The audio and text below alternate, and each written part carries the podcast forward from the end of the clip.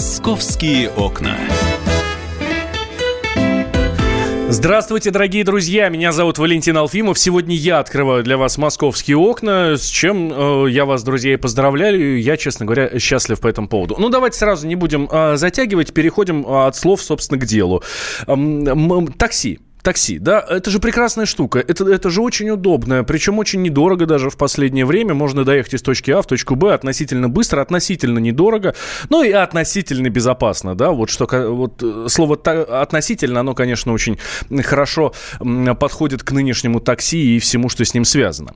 Но бывает, что такси доставляет и неудобства, в частности, ну, смотрите, как обычно в исполнении блогеров ситуация выглядит абсолютно катастрофически, так это или нет, сейчас будем разбираться. Пишут об офисе Яндекс Такси такси. Он расположен в огородном проезде, здесь совсем недалеко от редакции «Комсомольская правда». Э, буквально в пяти минутах ходьбы от станции метро Бутырская. И местные жители там очень недовольны тем, что вообще этот офис там находится.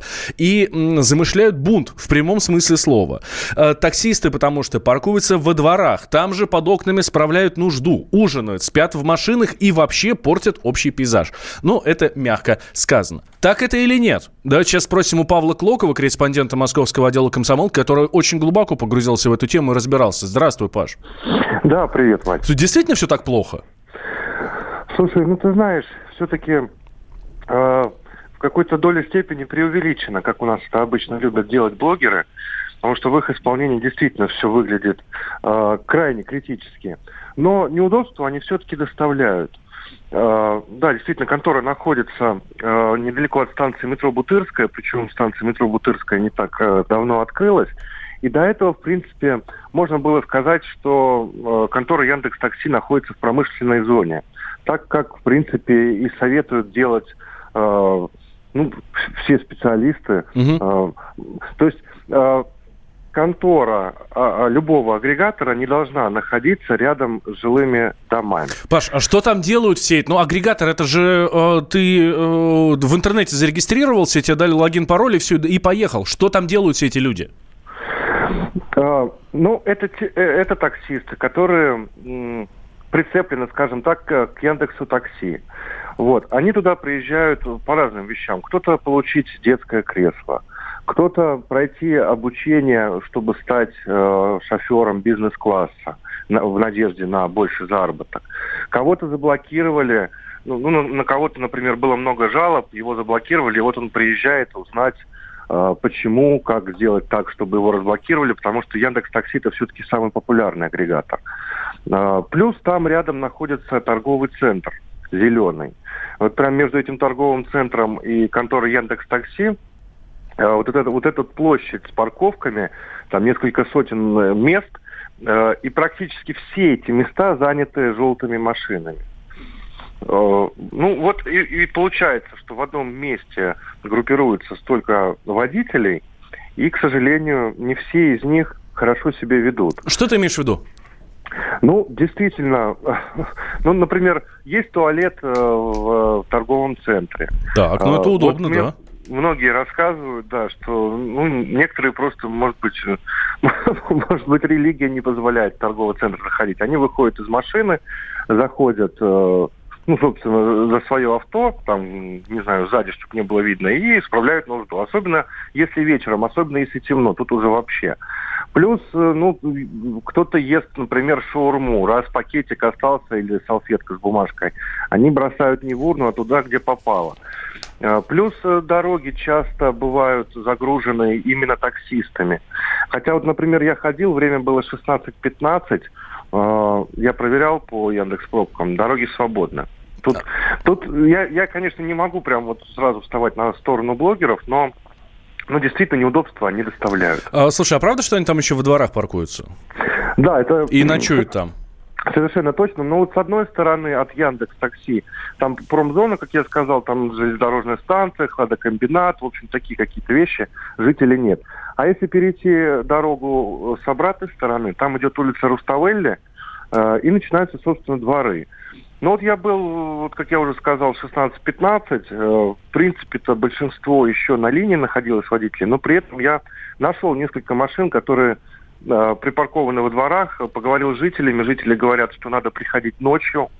Вот ночью там действительно трэш, потому что они начинают искать свободные места, реветь, автомо... реветь двигателями, коптить воздух.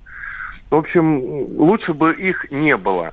И ну, некоторые жители думают о том, что чтобы поставить шлагбаум потому что это один из выходов, чтобы чужие не проникали во дворы. Паш, спасибо тебе большое. Павел Клоков, корреспондент московского отдела «Комсомольской правды», был с нами на связи, занимается этой темой плотно, сам наблюдал лично своими глазами, как э, таксисты, ну, в частности, э, таксисты Яндекс Такси, пользователи Яндекс Такси, да, э, портят жизнь местным жителям вот здесь вот у нас э, в районе э, станции, э, в районе станции метро, да, вот в районе огород пешеходного э, проезда. Петр Шкуматов, координатор э, общества «Синие ведерки», говорит, что в принципе, в принципе, эта тема не новая и далеко не только у Яндекса такие проблемы. Э, Яндекс не первый и не последний, э, кто с этой историей столкнулся.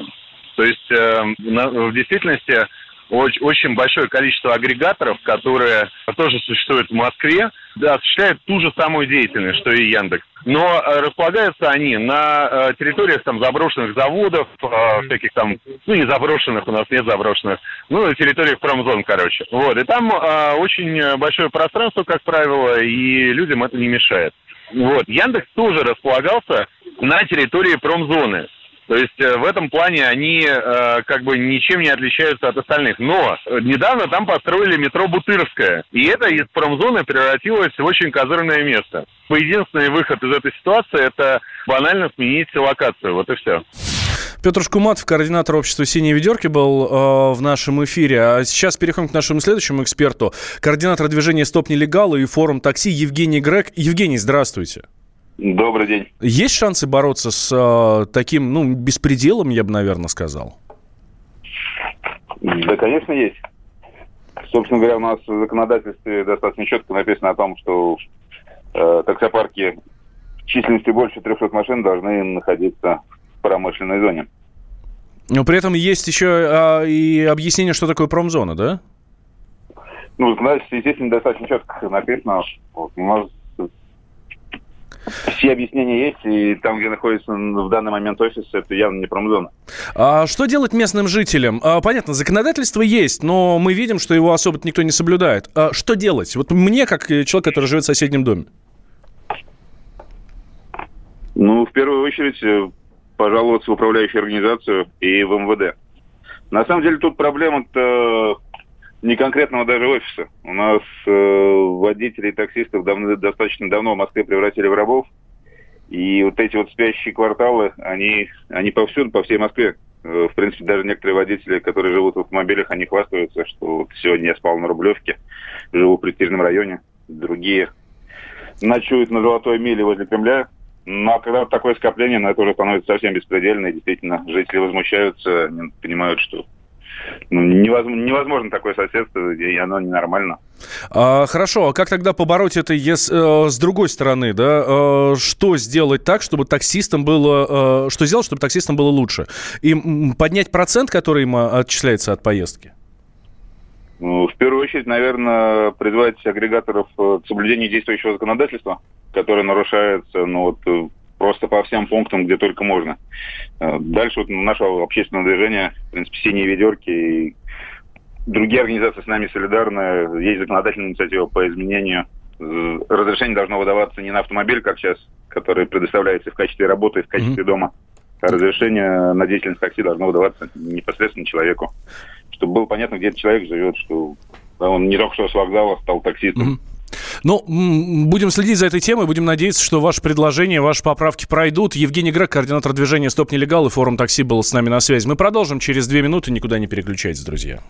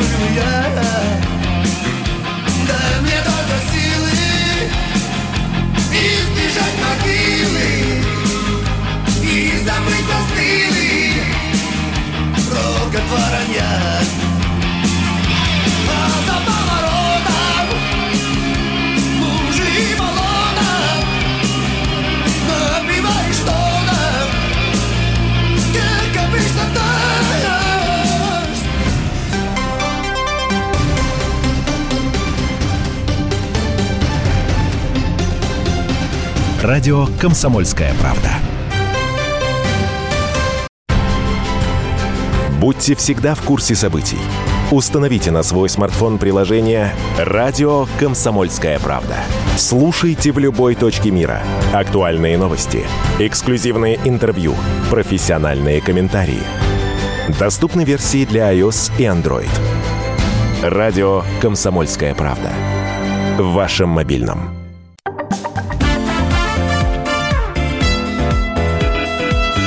«Московские окна». Продолжаем мы с вами заглядывать в наши московские окна. Меня зовут Валентин Алфимов. А, смотрите, на днях в Подмосковье, прямо на дачный поселок, рухнул а, очередной легкомоторный самолет. Помним мы с вами, это произошло в Коломне, под Коломной. А, при падении он разрушил один из домов. Оба пилота погибли. Что произошло в полете? В каком техническом состоянии был самолет? Проверя... Проверяли ли его? Разбирается теперь Следственный комитет. Но новое ЧП это очередное ЧП в большом списке подобных аварий с легкомоторками. Это правда, это очень печально. И в Москве сейчас вообще полным ходом идет расследование по делу авиааферистов. Учебный центр, ну некий учебный центр, торговал лицензиями для пилотов. Вы представьте себе, лицензиями торговал для пилотов. За год с лишним продали корочек и бумажек на 10 миллионов рублей. И есть у меня ощущение, что это вовсе не самая большая, э, что это, это вовсе не предел. В деле разбирался Александр Рогоза, специальный корреспондент комсомолки. Он сегодня рассказал нам, рассказал нашему ведущему Сергею Краснову э, суть всего этого дела и суть всего вот этого разбирательства. Сейчас идет расследование. 10 миллионов – это сумма, на которую проданы лицензии пилотов, в основном на маленькие самолеты. В чем суть? Отучиться на пилота вот этой малой авиации, получить э, лицензию частного пилота стоит порядка полумиллиона рублей. То есть 50 тысяч примерно теоретическая часть, когда ты сидишь в классе, и 450 тысяч уже практик. Поэтому некоторые считают, что теории достаточно, а практику можно набрать уже как-то какими-то вылетами с друзьями, потому что сейчас достаточно легко купить э, самолет небольшой, там, за миллион. Э, некоторые э, в складчину покупают на несколько... Ну, в принципе, это цена нормального автомобиля сейчас, да? да. За миллиончик да. уже можно маленький самолетик купить. И вот, чтобы не платить еще какие-то бешеные миллионы за обучение, да, за прохождение практики и за прохождение теории, можно заплатить меньше, но единоразово, и кому надо, и у тебя будет лицензия пилота. Не тратя деньги такие большие время. Там 100 тысяч рублей, да? Совершенно правильно, да. 100 тысяч рублей вот за такую лицензию. Но самое страшное страшное, что у нас были случаи в стране, когда не только на такие маленькие самолеты лицензии продавали. Несколько лет назад в Питере был случай, когда такую же контору, авиационный учебный центр, хлопнули. Там вообще э, в процессе расследования выяснилось, что реальный пилот авиакомпании «Россия» на международных рейсах купил себе вот так ровно э, без обучения э, лицензию настоящий пилот, который летал несколько лет на рейсах, порядка 50 вылетов у него было таких. Естественно, такие лицензии обнуляются. Но самое потрясающее в этой истории совершенно непонятно, если это покупают, э, кто тогда и каким образом проверяет эти документы. Если мы видим, что в реальных авиакомпаниях могут работать люди с таким Большаком. Угу. А, к сожалению, а, комментарий от Росавиации так и не удалось получить. И вся эта ситуация затягивается как никогда ранее в какой-то узел, и что-то пора решать, но решений, к сожалению, до сих пор нет.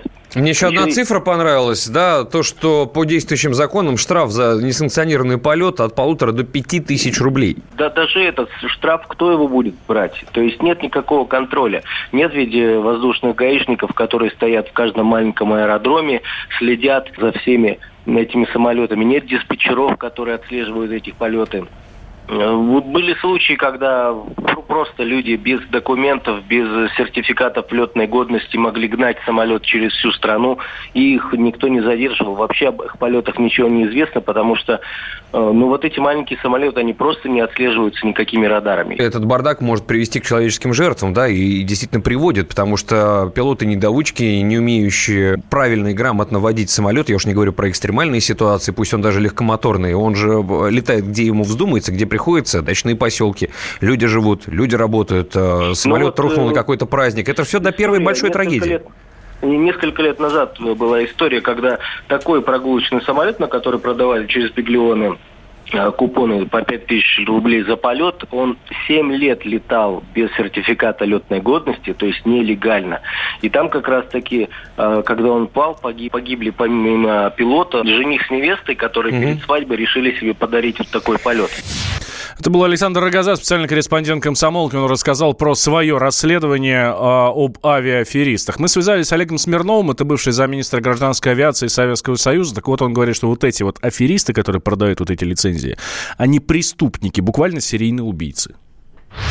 Торгуют иногда подобными дипломами. Это является абсолютным криминалом. Ну, так же, как убийство, хулиганство, воровство и так далее. Вот это тоже из категории тяжелого криминала. То должно караться самыми жесткими мерами. Потому что поддельный диплом, как предположим хирурга, так и пилота, это прямая угроза человеку. Про то, как в столице живут иностранные работяги, уже ходят легенды, от чего у многих москвичей при слове «гастарбайтер» сразу возникает образ мрачного такого затхлого подвала, в котором вынуждены ночевать дворники, курьеры, подсобные рабочие, таксисты, штукатуры, дорожники, грузчики, я не знаю, там маляры, в конце концов. Чтобы не колеть от холода, они жмутся друг, к другу, как котята. Представляете, да, жарят крыс на вертеле. И в редкие минуты отдыха видят во сне родные края, в которых уже зацвели абрикосы и вишни. Но на самом деле большинство мигрантов, мигрантов живут в дешевых дешевых общежитиях, где хоть и тесно, зато тепло, в них и там есть двухъярусные кровати, телевизоры, стиральные машинки, даже Wi-Fi там есть. Там же на месте будущие стахановцы получают временную регистрацию или документ, который подтверждает их новое место жительства. Где живут мигранты, разбирались наши корреспонденты. Хостелов в жилых домах больше не будет. Государственная Дума приняла во втором чтении законопроект, который запрещает открывать мини-отели в обычных квартирах.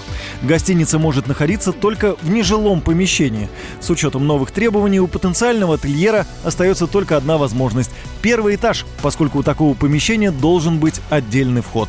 Многие участники рынка, если не сказать большинство, не смогут выполнять требования нового законодательства, считает член правления Лиги хостелов Евгений Насонов. Под запрет попадают все хостелы, расположенные в жилых помещениях, и все малые средства размещения, то есть квартиры посуточно, частные гостевые дома, весь частный сектор на юге, все это попадает под запрет. Невозможно исполнять, поэтому у нас просто увеличится количество серого бизнеса, возрастут цены на гостиничные услуги.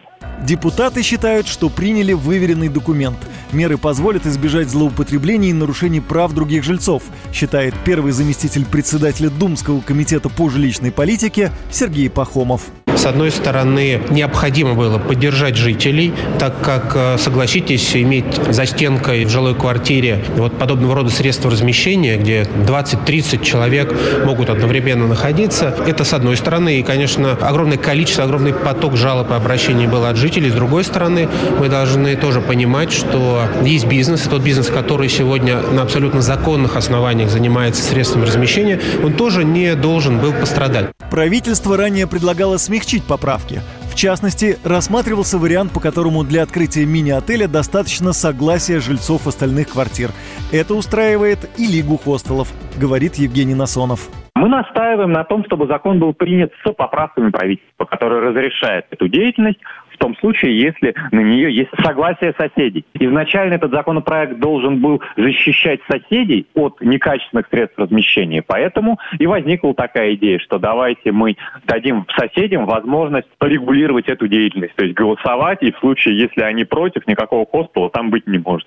Законопроект о хостелах готовился еще в 2015 году, но с тех пор ситуация сильно изменилась. Времена, когда квартиры для посуточной аренды являлись по сути притонами, давно давно прошли. Да, и сейчас есть жилье, сдающееся по часам, но его немного. Если пройтись по сайтам краткосрочной сдачи, то у большинства объявлений можно увидеть пометки «не для вечеринок». И на несколько часов или на одну ночь многие предпочитают не заселять.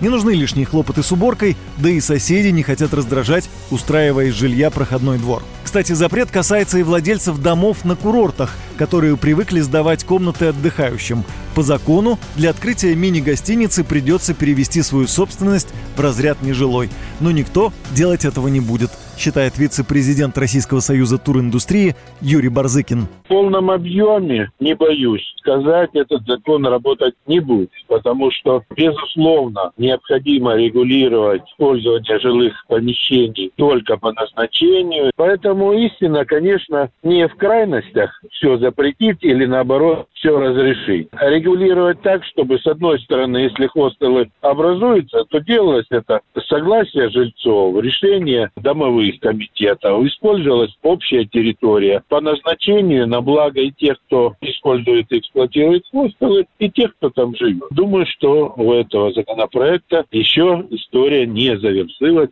Эксперты добавляют, что цены на проживание в мини-отелях в ближайшее время, может быть, и не вырастут. Но посещаемость туристических мест и курортных зон точно сократится. Больше всего пострадать от нового закона может Санкт-Петербург. В северной столице распространенная практика открывать хостелы и мини-отели в бывших коммунальных квартирах. Юрий Кораблев, Радио «Комсомольская правда». О хостелах и не только, об отелях э, и о том, как живут гастарбайтеры. Поговорим обязательно сегодня в нашем дневном эфире в 17 часов в программе «Национальный вопрос» с Еленой Афониной. Будем разбирать эту проблему со всех сторон по косточкам. А еще из насущного, дорогие друзья, у нас же впереди ждут э, длинные выходные, длинные праздники. 8, 9, 10, три дня, э, неделя короткая рабочая. И если вдруг если вдруг вы еще не решили, что делать в эти три дня, мы вам обязательно расскажем. Обязательно расскажем буквально через, эм, через несколько минут сразу после новостей Антон Росланов и Оксана Фомина в нашей рубрике «Афиша» скажут вам, что лучше делать в эти выходные, куда пойти, чтобы и блинов поесть, и любимую даму свою поздравить. Ну, может быть, э, и нелюбимую даму тоже поздравить. В общем, не переключайтесь, оставайтесь с комсомолкой. У нас сегодня много-много интересного. Московские окна.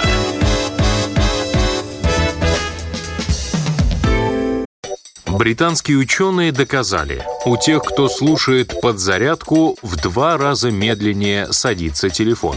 Утреннее шоу «Подзарядка» с Вероникой Борисенковой и Сергеем Красновым слушайте по будням с 7 до 11 утра по московскому времени.